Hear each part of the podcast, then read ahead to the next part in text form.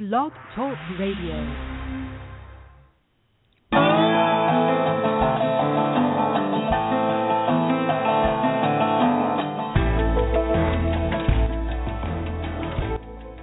Bluegrass rock, you bet, and hard rock blues. It's all here on Music Friday Live. Stay with us. I need a big, big bed to save the dreams that I've kept. Catch them in this linen net. Keep on so I don't forget. From Los Angeles, California, it's Music Friday Live, brought to you by Solar City, your source for clean, sustainable energy. I'm your host, Patrick O'Heffernan, with a slight cold and a sore throat, but I'm working at it anyway. Don't forget, this is your show. These bands are here to talk with you. Call us, 347-215-7511, or email your questions and comments to musicfridaylive@gmail.com.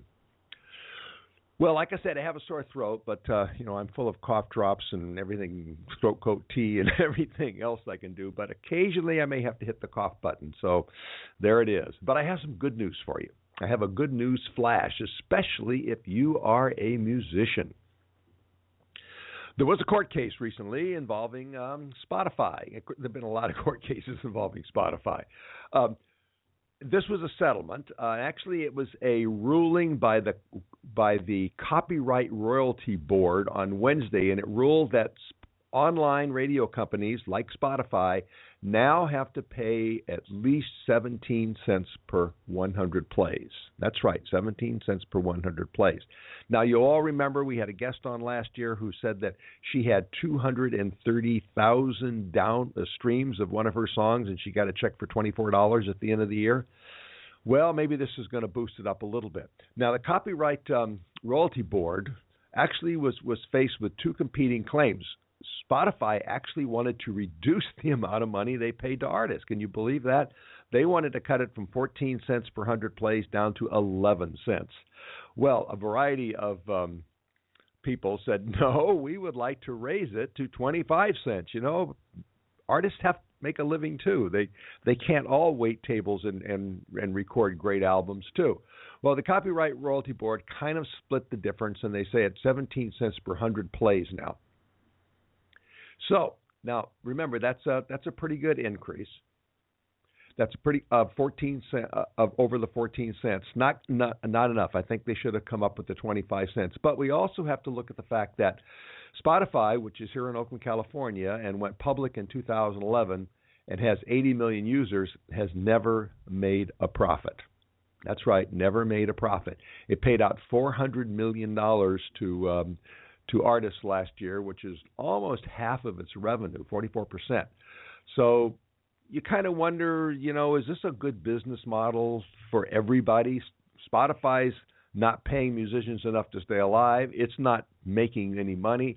Maybe we should all go back to buying albums, all right? Anyway, we're going to take a break now, and when we come, we want to welcome in all of our radio affiliates, and when we come back, Tom Cusimano of the Walcotts. So don't go away. You're listening to Music Friday Live.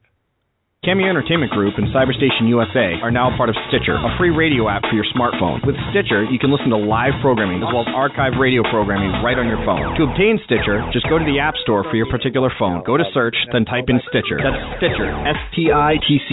S-T-I-T-C-H-E-R. Then download. It's that simple. Stitcher, a free radio app for your smartphone. Convenient access to live and archive Cyberstation USA programming on your mobile phone. That's Stitcher, S-T-I-T-C-H-E-R. Cyberstation USA, always on the go. We're back. I'm Patrick O'Heffernan, host of Music Friday Live, welcoming our listeners on the CyberstationUSA.com network and the radio affiliates. If you have questions or comments for our guest, you can call us, 347-215-7511, or if you're sitting at work and you're not really paying attention to what's on the computer screen, you can email us. You can email us at musicfridaylive@gmail.com, musicfridaylive@gmail.com. And if you're listening to us on a podcast, you can still email questions for our guests. We will move forward. We will forward your questions to our guests, and they can reply directly to you, or they can, reply through us too. So there's lots of ways in which you can participate. Well, before we meet our next guest, I wanted to remind all the musicians and fans out there that Music Friday Live is a partner with the World Arts and global music platform that connects artists and fans and bands and brands and industry pros. We're going to talk a little bit more about World Arts later, but everybody should check it out. It's free. Go to the www.worldarts.com platform and find out about the free concerts and the recordings and all the various ways in which World Arts helps music. Well, I have seen our next guest band only once, but that was all it took. I wanted to see them again and again and again, and I wanted to see them on Music Friday Live. The band is the Walcotts, and they are pure, high-powered, high-octane fun. They do what music is supposed to do. They make you get up and dance. Their bluegrass, country, folk rock is the essence of West Coast Americana music. And it's no wonder they sell out shows and blow fans away. Well, happily, they are releasing recorded versions of their power-packed live music. And even more happily, Tom Cusimano, lead guitarist for the Walcotts, is here with us today. Tom, welcome to Music Friday Live. Hi, how you doing?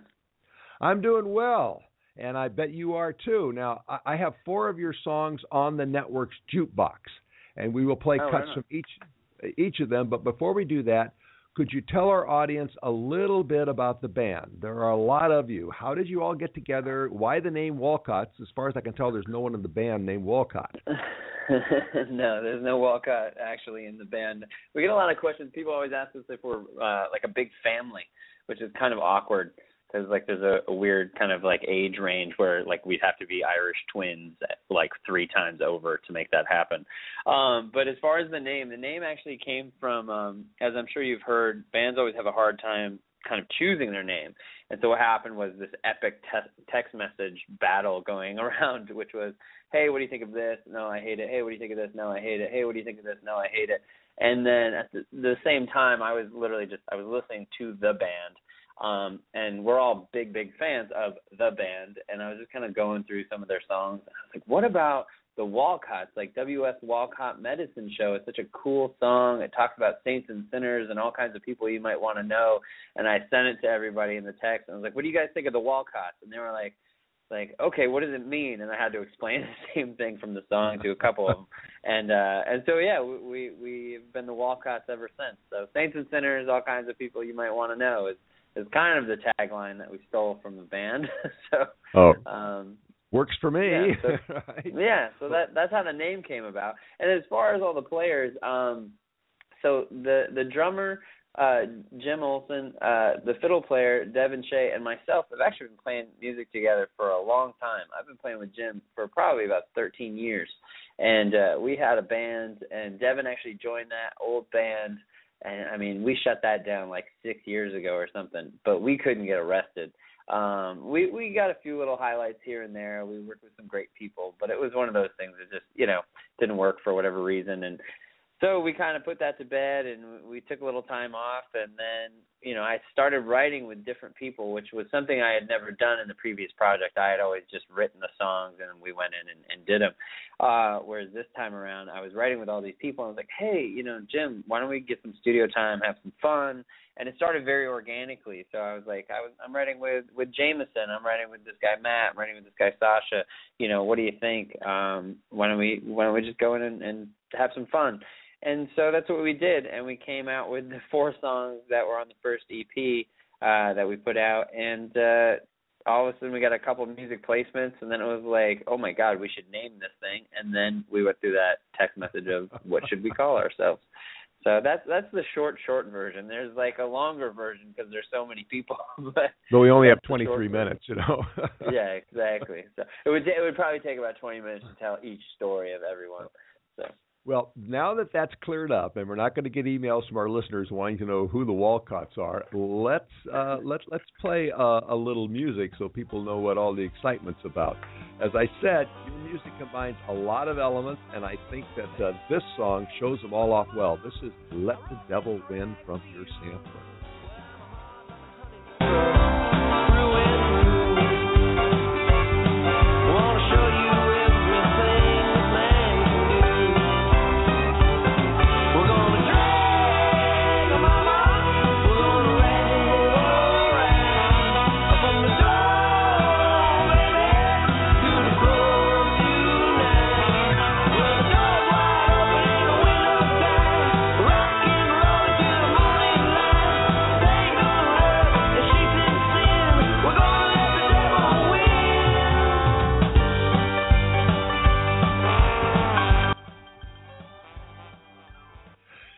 That sounds like it started in Memphis and stopped in New Orleans, but you're all from Los Angeles, so where do all these deep South influences come from?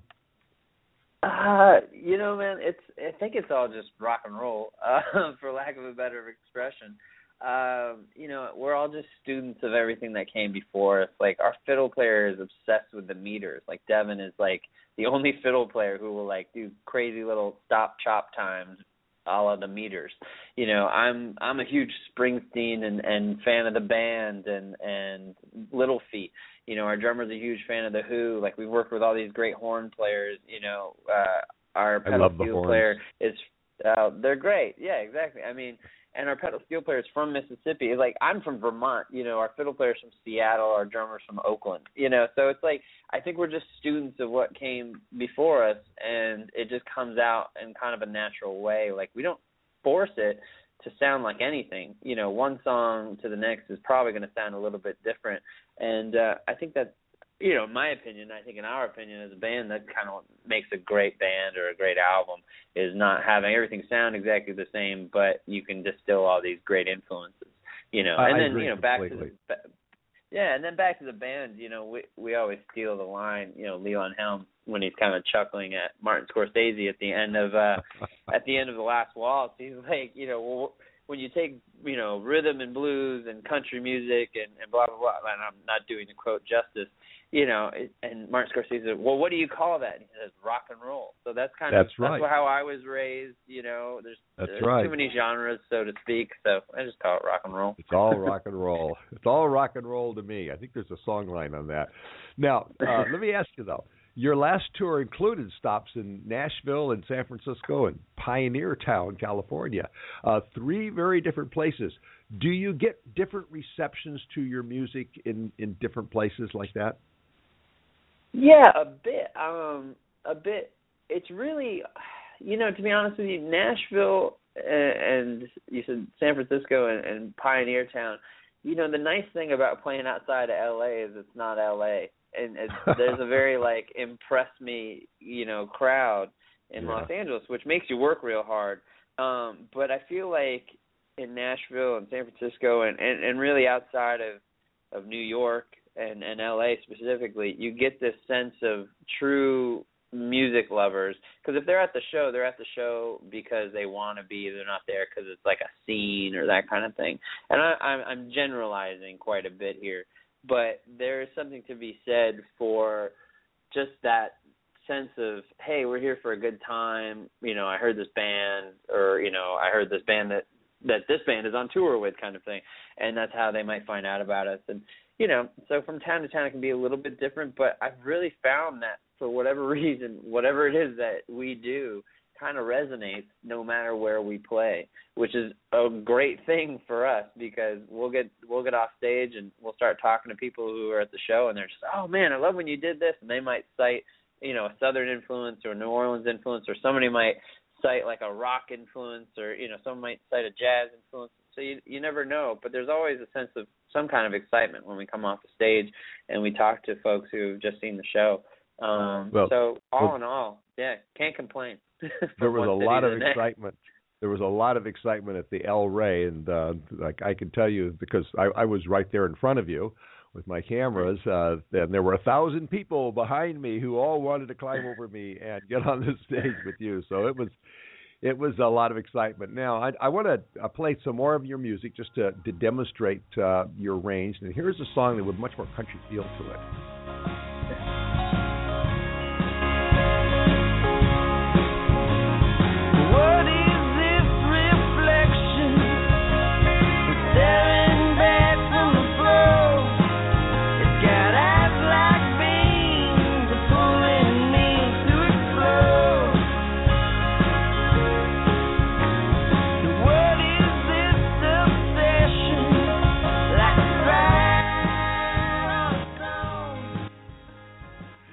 That's Staring Back, and it really pulls out the country stops. Did you write that? I did. I wrote that one actually on my own. I actually had, and I played pedal steel on that one too. That's the only time you'll hear me playing pedal steel on a record. Wow, I didn't know you played pedal steel. How about that? Neither did I. How do urban audiences react to country tunes? Do you play a different set list in Nashville than you would play in L.A. or Pioneer, California? Honestly, it depends on how long the set is. So, like, something that we did in Nashville was, you know, we played like 2 hours in Nashville one night, and then in Pioneer Town we actually played like 3 sets. So we're able to work in kind of everything, and then we're able to, like, trickle in a couple of covers. So with the country straight up kind of, because that one's pretty straightforward. Like, it's a very country-influenced kind of song, and it kind of swings that way. Yeah, it seems to resonate pretty well in Nashville. Like, we've done that one a handful of times out there because we've been in Nashville like 2 or 3 times now, and I think we've played it every time.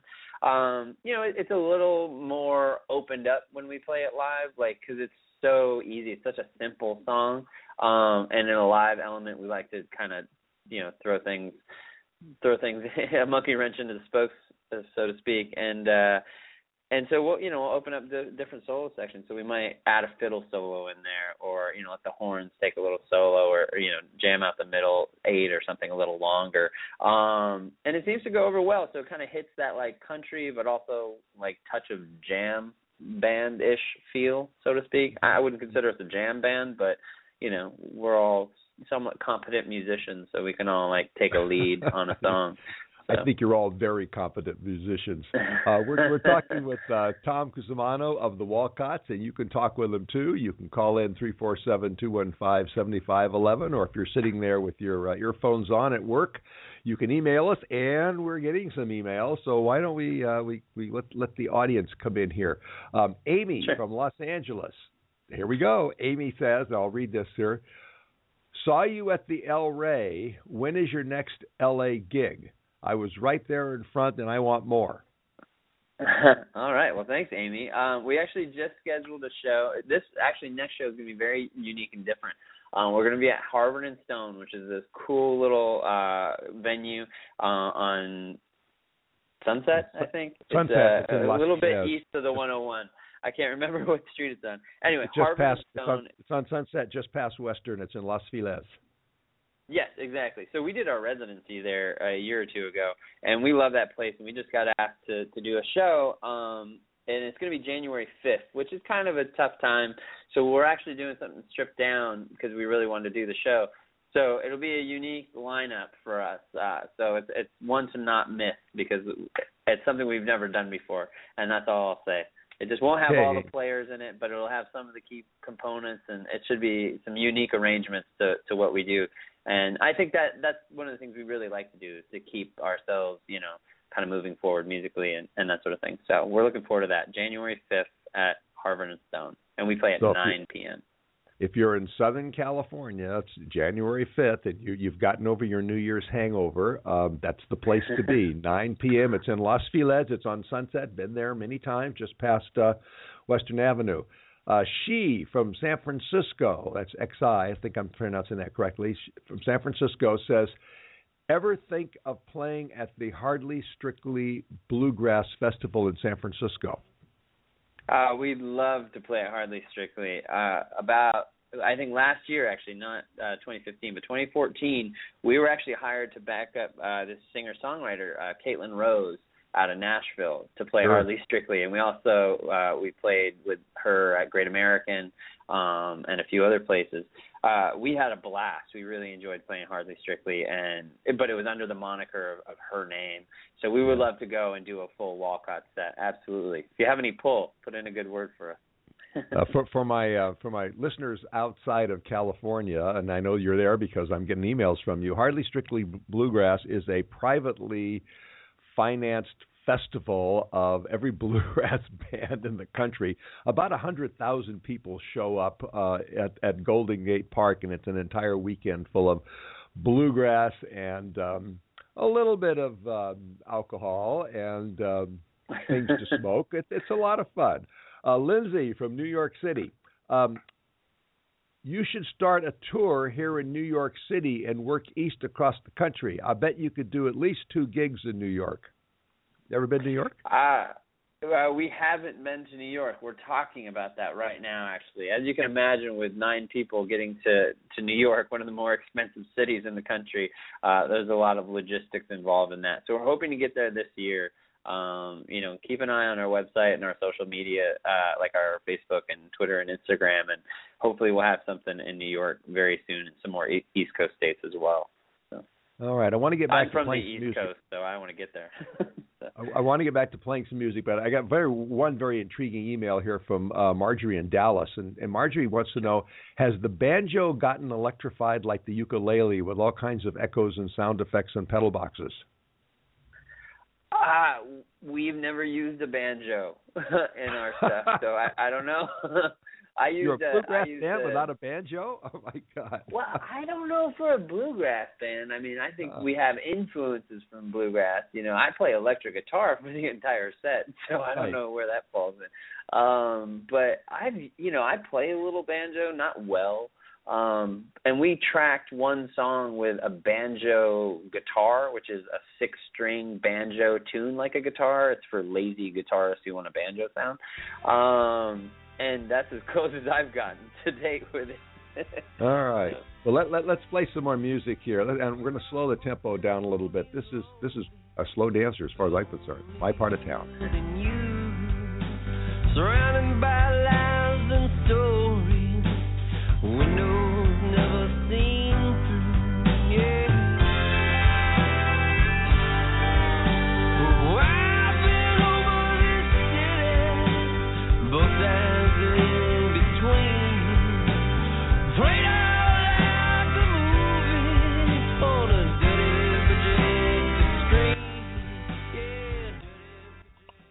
Well, somehow, Tom, I don't think your part of town is lonely. So where did that song come from? So Jameson Hollister, who I write a lot with, who plays pedal steel and mandolin, and he's an amazing musician. He plays a lot of instruments. We were just doing a writing session one day, and I can't remember if he hit that lick on the guitar or the mando, or if I did.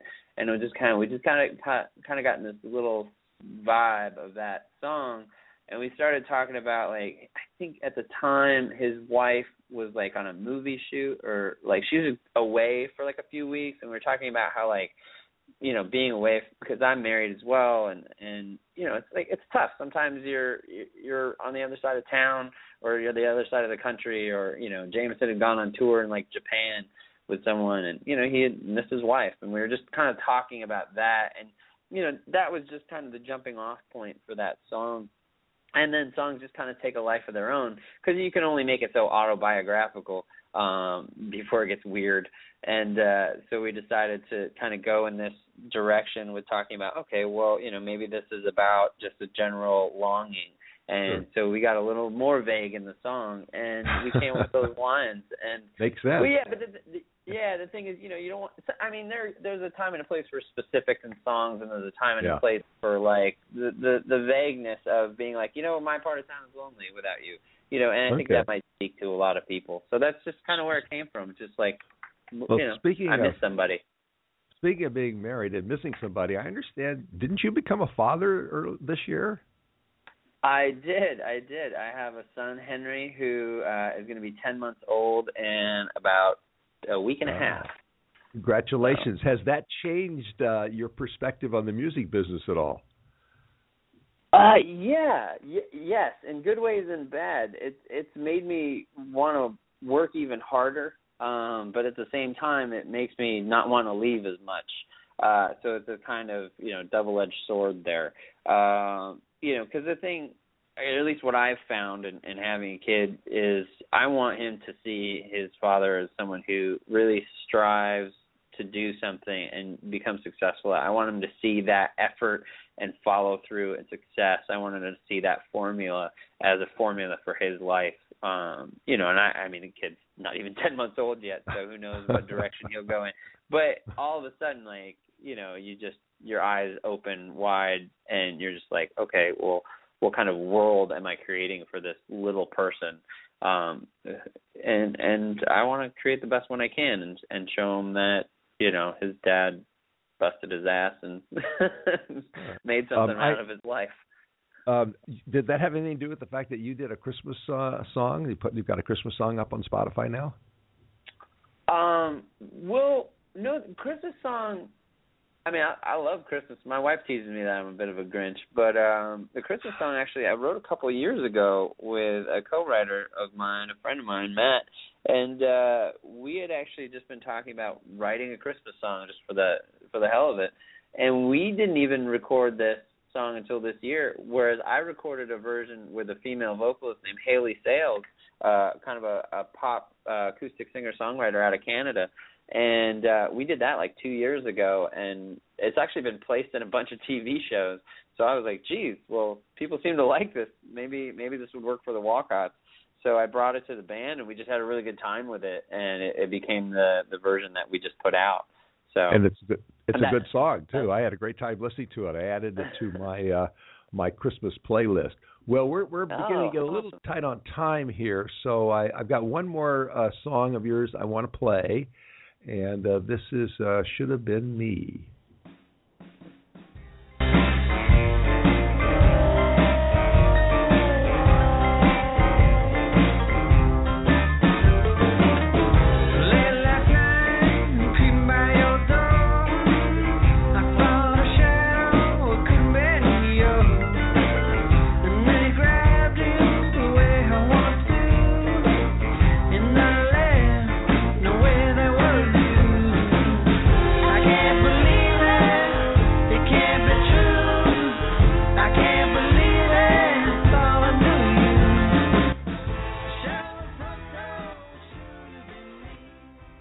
I love that one. That is just that really it's so visceral. It gets to you. Unfortunately, we've been having so much fun. We are out of time. I did want to remind people that your Christmas song is available on Spotify for streaming, and it's available on iTunes for download.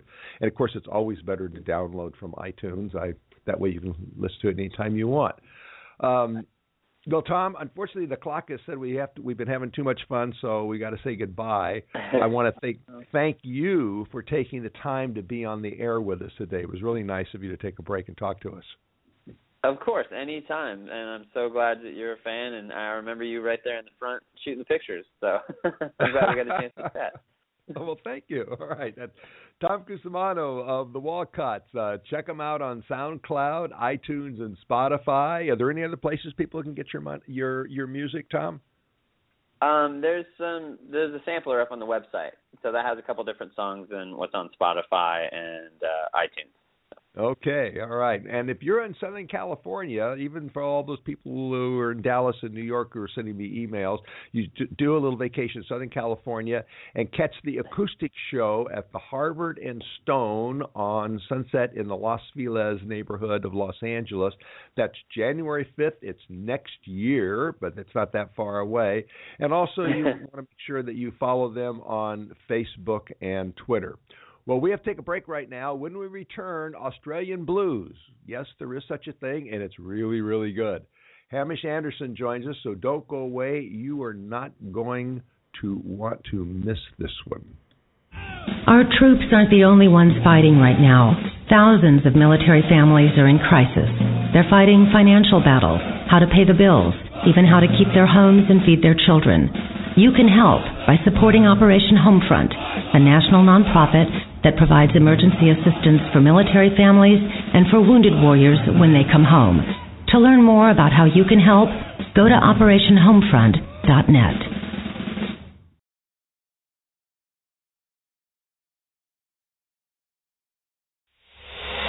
World Arts brings the entire music world together on one global stage.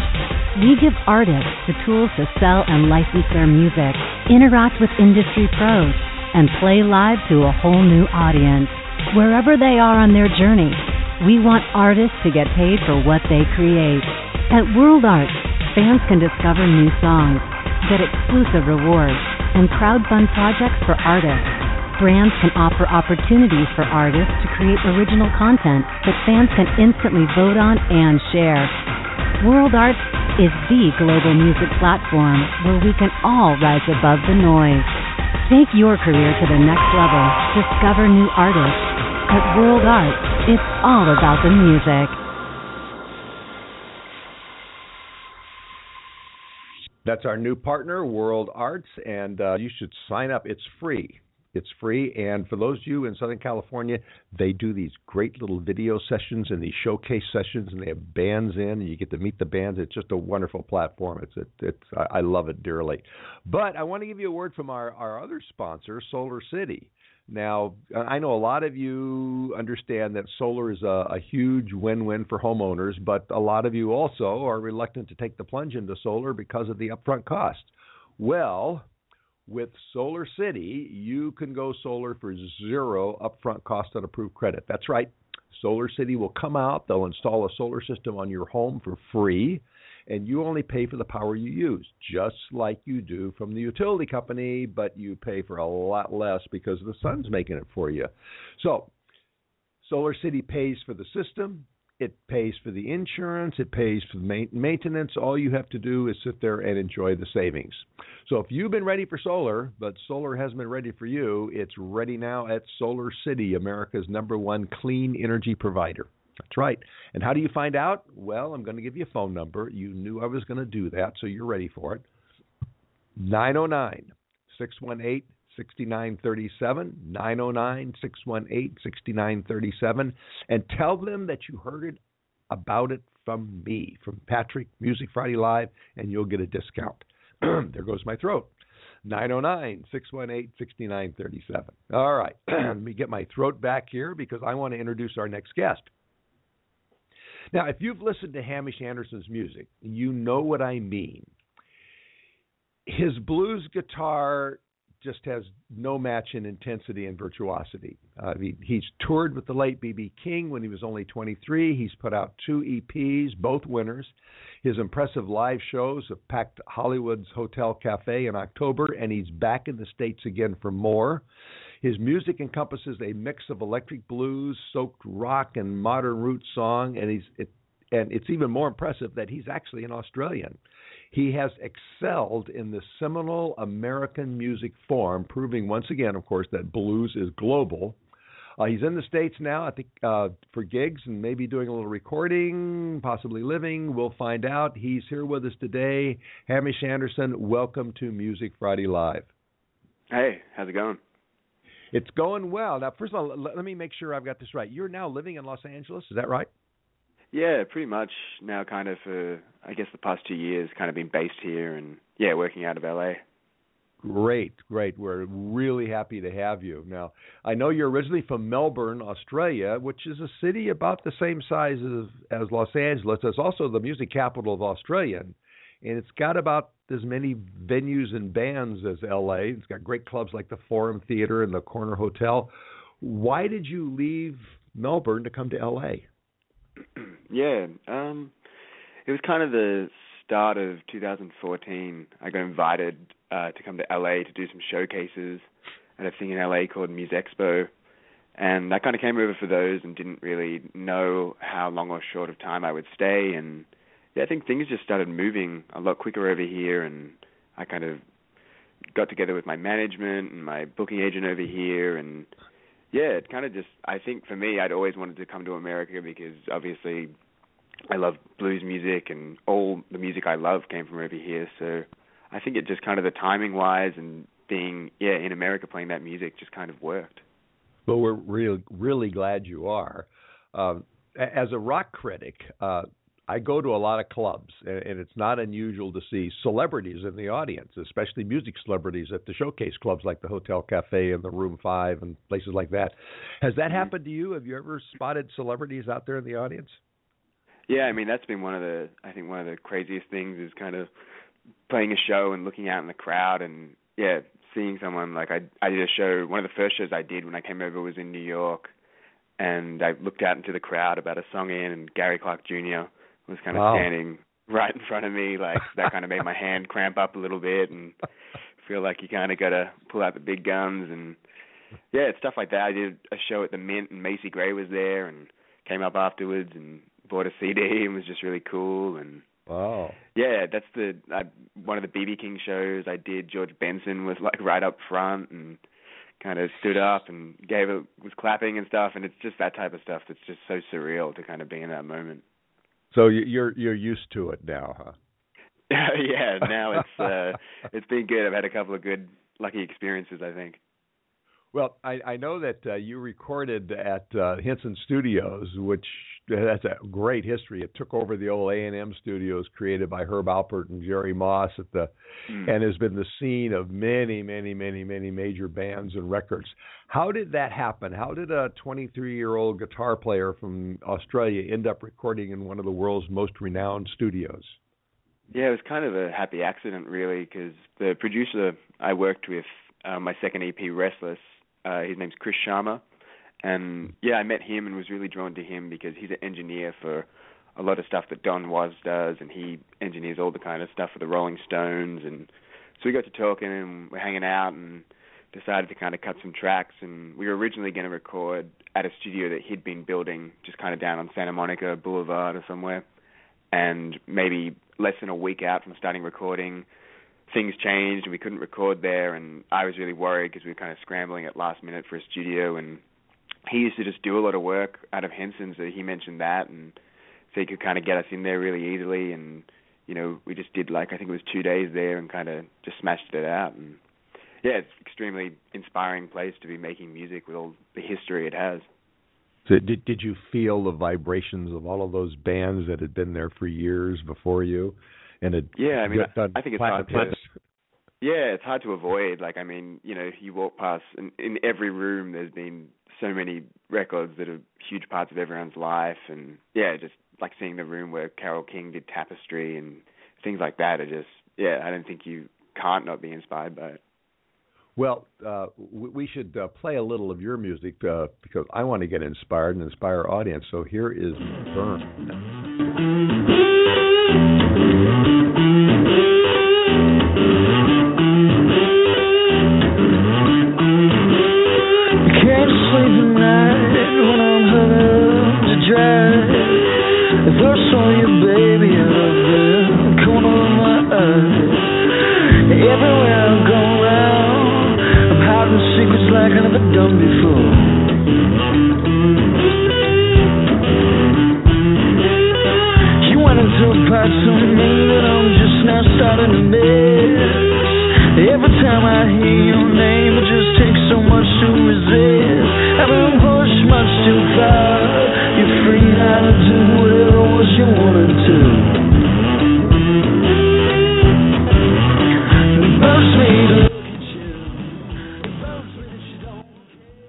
Let me just say that wherever you record music, it's good. That song jumped out of the EP immediately, and it's easy to say why. Now, to me, that's immediately recognizable as the Hamish Anderson song. I mean, the guitar chops played with a touch of jazz, and your vocal rasps that manage to stay at sort of a high pitch. It really nails it. But I wonder, how would you describe your signature? What is it that makes a song a Hamish Anderson song? Yeah, I mean, that's a hard one to answer, but I think for me it's now, I think when so many artists and kind of records are really produced a lot and kind of, you know, there's a lot of like computers and pads and things like that, I've always enjoyed the sound of someone, you know, playing an instrument and just kind of that human element, and like I don't really like overproduced records. So really for me, I think, especially with Burn and that EP, we just tried to capture the live sound and kind of just take what we do on stage and just do it on the record. So for me, I think that the live sound is really where it's at for me. Like, I think that's probably the most important part. Well, you did capture it very, very well. And I want to play another example of your music, but this is a very different kind of a song. This is Shotgun.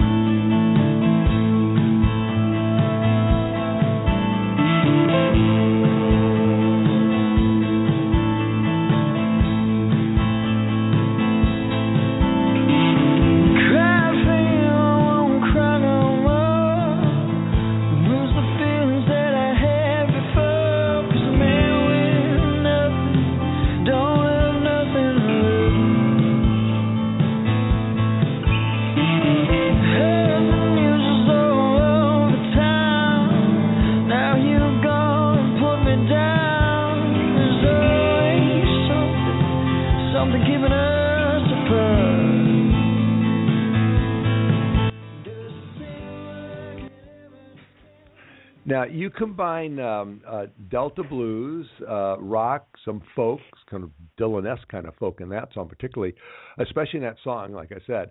But the more I listened to that song yesterday and then again this morning, I wondered, are you kind of following in the footsteps of T-Bone Walker and Ted Hawkins and what's become the West Coast Blues? Are you writing a new chapter here?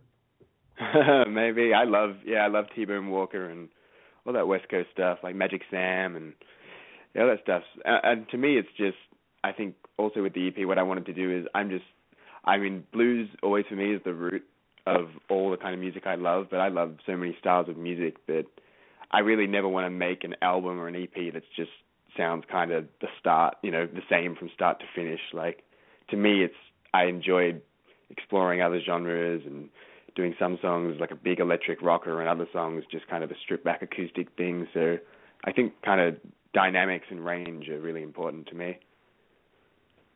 So, you know, you're now part of the West Coast Blues. You have no choice, right? Yeah, exactly. Being out here. So, yeah, I'm happy to be any part of it. And we're happy you are. Now, much has been made of your touring with B.B. King at a very young age. And, of course, much should be made of that. Now, I know your manager pitched you to King's people. Did you ever find out why you were picked for the most coveted supporting guitar spot in the blues world? No, to be honest, I really didn't. It was just I'd signed kind of with my booking agent here in LA at the same time, and him and my manager just kind of sent a list, and B.B. King was on it, and that was obviously the one that stuck out to me, my manager, the most. So pitched for that, and I guess they heard it and liked it and, yeah, got it, which was just really crazy kind of having been here for, I guess at that stage I'd probably been over in the States for like 4 months and just gigging around and recording and trying to just kind of do something. And yeah, that was just kind of mind-blowing for me. You must have thought you died and gone to blues heaven. Yeah, pretty much. I mean, it's just funny, like coming from Australia, like you dream about that, like type of thing happening. And I remember being like 13 years old and my dad playing me B.B. King records, and yeah, to actually kind of be there and be doing it was really surreal. Well, I've talked to other blues players who've worked with King, and they tell me that you don't get to spend a lot of time with him. You're mostly, the only time you see him is on stage and a couple of rehearsals. Was that the case with you? Yeah, pretty much. And I think also because this was really kind of, you know, he was quite old and stuff. He is kept pretty separate, and I got to, you know, sound checks. I would hang out with his band, and they come up and were really nice and supportive. And then yeah, I'd like stand on side stage during his set, and yeah, I just remember afterwards like Lucille being kind of taken right past me, and then him giving me the thumbs up as he kind of went off. So yeah, it was just like crazy being there and witnessing him playing. Well, of course, I guess we could say you were 20 feet from stardom there. Yeah. What did you learn from BB? Yeah, I think the main thing I take away from it is it's just really powerful to see someone really pretty much play music up until the very end. Like, he had such a long history with his music and just playing, and that was really what it was. Like, I can't even, from, you know, I was born in 91, I can't even remember a time when you didn't know that he was playing and just out there. It's like Bob Dylan. It's like someone that just tours and just plays and constantly. So I think for me it was just, yeah, it's really incredible, and especially in this day and age where I think longevity isn't really at the forefront of things like music, unfortunately, that it's really amazing to see someone, yeah, who was doing it kind of in the 50s right up until 2015 in the very end. So, yeah. We're talking with Hamish Anderson, a blues player from Australia, now in Los Angeles, and you can talk with him too. You can call in 347-215-7511. And all you people who already know the email address because you're emailing him, I'll just say it once more, musicfridaylive@gmail.com. Before I go to the emails, I just want to remind everybody that they can see you live. You're playing at the Belly in Solano Beach. I think you're opening with Los Lobos, aren't you? Yeah, opening up for them on New Year's Eve, which, yeah, I'm really excited about because they're another one of those just amazing bands. Well, they've kicked off the American Latin music revolution that's coming out of East Los Angeles. They're one of the seminal bands that did that. So the fact you're playing with them, you're going to have a great time. They're a fun bunch of guys. I'm excited. Now, let's go to the emails. Mustafa in Austin wants to know if you've ever played a South by Southwest. I have. I did this year. I did 7 shows in 3 days at South by. Oh my God. Which was, I was wrecked by the end of it. But I love Austin, and I was just there a week ago and did a show at the W Hotel. And any chance to play in Austin, I love playing in Austin. So Mustafa, you need to follow him on Twitter and Instagram and his website so you can find out what dates are coming up, because obviously he may be back in Austin. Sig from Tucson, there are so many kinds of blues. Do you remember the ones that first appealed to you when your parents played them for you? Did your parents play the blues for you? Yeah, pretty much. I was lucky. My parents are huge record lovers, and my dad kind of had all these vinyls out, and I would just kind of stare at them for ages and just play around with them. And yeah, I think for me, first it was rock and roll, really. It was hearing the Stones and Zeppelin and Cream and all that stuff. And then I just got really interested in what they were listening to. And I think the first real kind of blues music that spoke to me was that Chicago kind of chess blues sound, like Howlin' Wolf and Muddy Waters and Little Walter. And yeah, it's really like spooky. Like I really like that kind of spooky, dark, humorous kind of blues, and that stuff is like a goldmine of that. We have they're just pouring in here. I'm going to do a couple more, but then we'll get back to music. But Larry from Tampa wants to know, where were you when you heard about B.B. King's death, and how did that change you? Yeah, it was really strange. It was so the last show I did with him, we were meant to do 7 dates. And on the second show in Chicago, we did that, and then he fell ill and had to cancel the tour. And the next day, we were meant to be playing in West Virginia at a venue, and so that got canceled. And then, in May, so this is months later, I went to West Virginia to open for Blues Traveler at the same venue, and that same night was the night that he passed away. So it was really, really just strange kind of timing. Wow. It certainly was. Well, let's get back to music here, and this is from the new EP, Restless. In fact, it's the title song.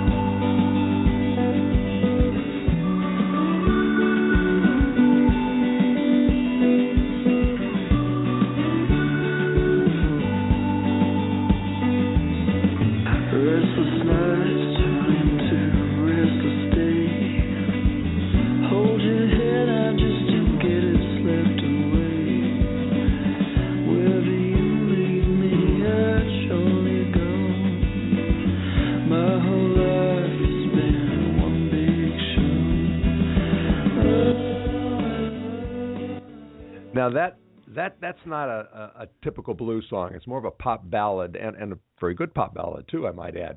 What made you step off the blues reservation and include that one on your debut EP? Yeah, I think that was just it was kind of a song I think I wrote when I was really just going through a lot of changes, and it was kind of right around when I'd been through a breakup, and I was kind of moving from Australia for the first time, and kind of having to leave a lot of things behind. So to me, I think it felt like, kind of painting with a different set of colors. And I think I love Jeff Buckley and a lot of that type of music. So I think that was kind of a song that was a bit more of that type of sound.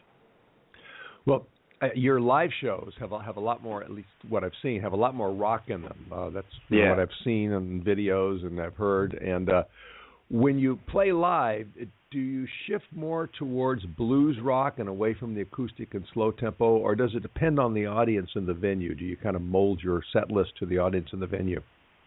Yeah, I mean, it can depend, but I think just overall, just the more I've been playing and playing live a lot over the past 2 years, it really has shifted into that blues rock sound. And I'm in the middle now of working on my first actual full-length album, and I think that very much is kind of in that blues rock realm, and kind of capturing those kind of harder sounds like Burn and stuff. Well, since you just let the cat out of the bag that you're working on a new album, right? What can you tell us about it? How long? How far along are you? Where are you recording it? What kind of music is it going to be?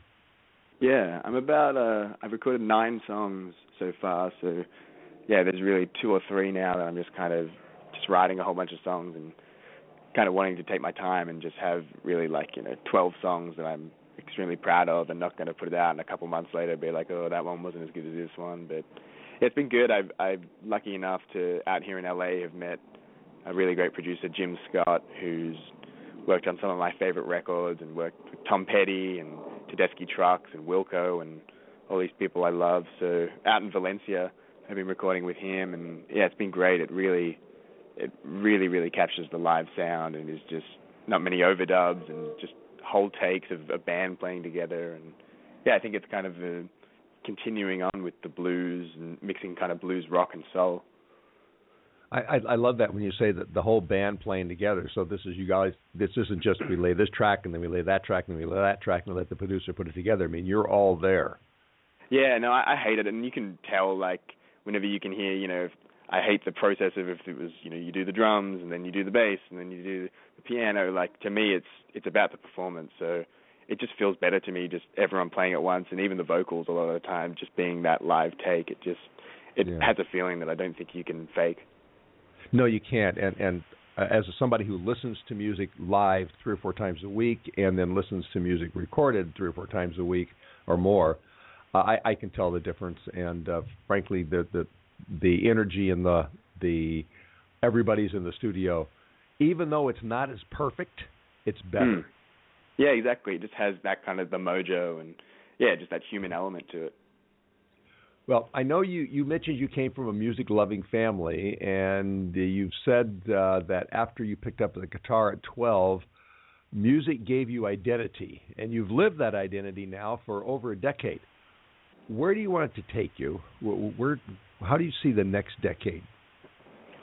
Yeah, I mean, I just hope I can just, on all fronts, just always kind of be evolving and getting better as a songwriter and a singer and a guitarist. And yeah, really for me, I think the best thing about coming over to America in the past 2 years has just been playing so many shows and just kind of seeing little by little you finding an audience, and you know there might be not many people at this show, and the next time you go back there's a lot more, and it's just that kind of growth that for me, if it can keep going kind of just little by little and just keep building, that's really what I want to do. Well, I imagine that you built a lot, and you're going to keep building too. Let's play another. We have one more song of yours lined up here, and I want to have my audience get another taste of this. This is "Little Lies."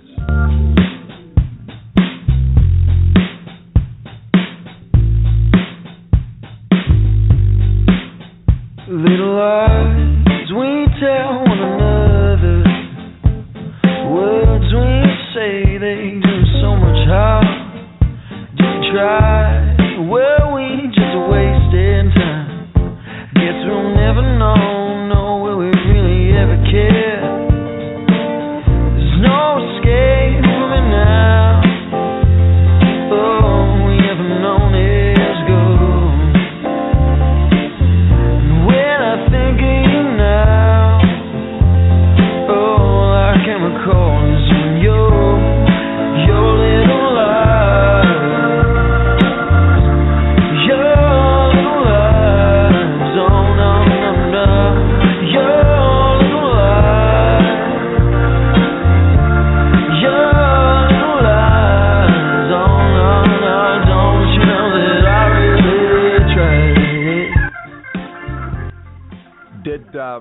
Did you have somebody particular in mind when you wrote that song? Yeah, it was funny. Like, I think it's probably a kind of not really one person, but kind of a mashup of a few different people. And yeah, to me, it was just kind of that idea about, yeah, I guess when you're with someone or in a relationship, it's just funny the kind of fights you have and really the little lies and how it kind of spreads and stuff. So yeah, it just started with that idea and then grew from there. So that wasn't about the music industry. It was about a real person. No, it could. I guess it could be about the music industry. I do have feelings like that sometimes. I've heard that from people. Believe me. We're getting some more emails in here, so let me read them. Tilson from Seattle. Tilson has kind of a long and interesting email. I'm going to read the whole thing here. He said that you've said in other places. Obviously, he follows you. That the distinction audiences and critics make between acoustic and electric guitar playing is not the same that musicians feel, that if you play the guitar, you play both and they both have value. Do you intend to pursue both forms, electric blues and acoustic melodies, as you move forward? That's a long email, but it's a good question. No, it is a good question. Definitely, and that's really important to me. I think when it's always funny when people say to me, do you play electric guitar or do you play acoustic guitar? Because I play both, and I don't know. I think there's just so many different things you get out of both of them, and I always love the sound of an acoustic guitar and electric, and all my songwriting always starts out on the acoustic, so for things like that, it's really great, and I think it's really important to do both. Will we see you doing any acoustic sets around L.A. or other places? Yeah, I think so. I'm hoping in January and Feb to maybe do a residency somewhere and be doing stuff with the band, and then also maybe sometimes just break it up and just do a kind of solo set. And for me, the great thing is like doing solo sets is really great when you're writing new material because kind of instantly you know if people are into it or not. Like there's no way really to hide. Okay. Steve from Boston wants to know, what is your favorite guitar and how many guitars do you own? Favorite guitar? I mean, for me, kind of coming over to America, I don't own many guitars. I have maybe like three, but I kind of had to just choose one to travel with. And I have a 52 Telecaster replica, which is my main guitar. And I just love that guitar. And I love Telecasters because they're just so diverse and can sound so sweet, and then a second later it can sound really kind of mean and gritty. So Telecasters for me are where it's at. Well, unfortunately, where it's at right now is we're out of time. Right? So I want to thank you so much for taking the time to join us today, and we really appreciate it. Yeah, thank you for having me anytime. So let's remind everybody that you have a show coming up on the 5th of January. That's next year. You're going to be in Solano Beach. It's down by San Diego. Oh, no, it's actually New Year's Eve, 31st. Oh, New Year's Eve. New Year's Eve. And it's in Solano. It's Solano Beach. That's down by San Diego. And you're going to be playing with Los Lobos. Down there. Yeah, that should be a great show. Okay, that's New Year's Eve. So it's going to be a big New Year's Eve party then. Yeah, it should be good, and those guys like to party, so I'm sure it'll be a good, fun time. Oh, they do, boy. I've seen them party. Okay, and quickly, tell people where they can get your music. Yeah, pretty much if you go to hamishanderson.com or on Facebook, just my name, Hamish Anderson, it'll all come up, and off there you can get it on Spotify and iTunes and all that stuff.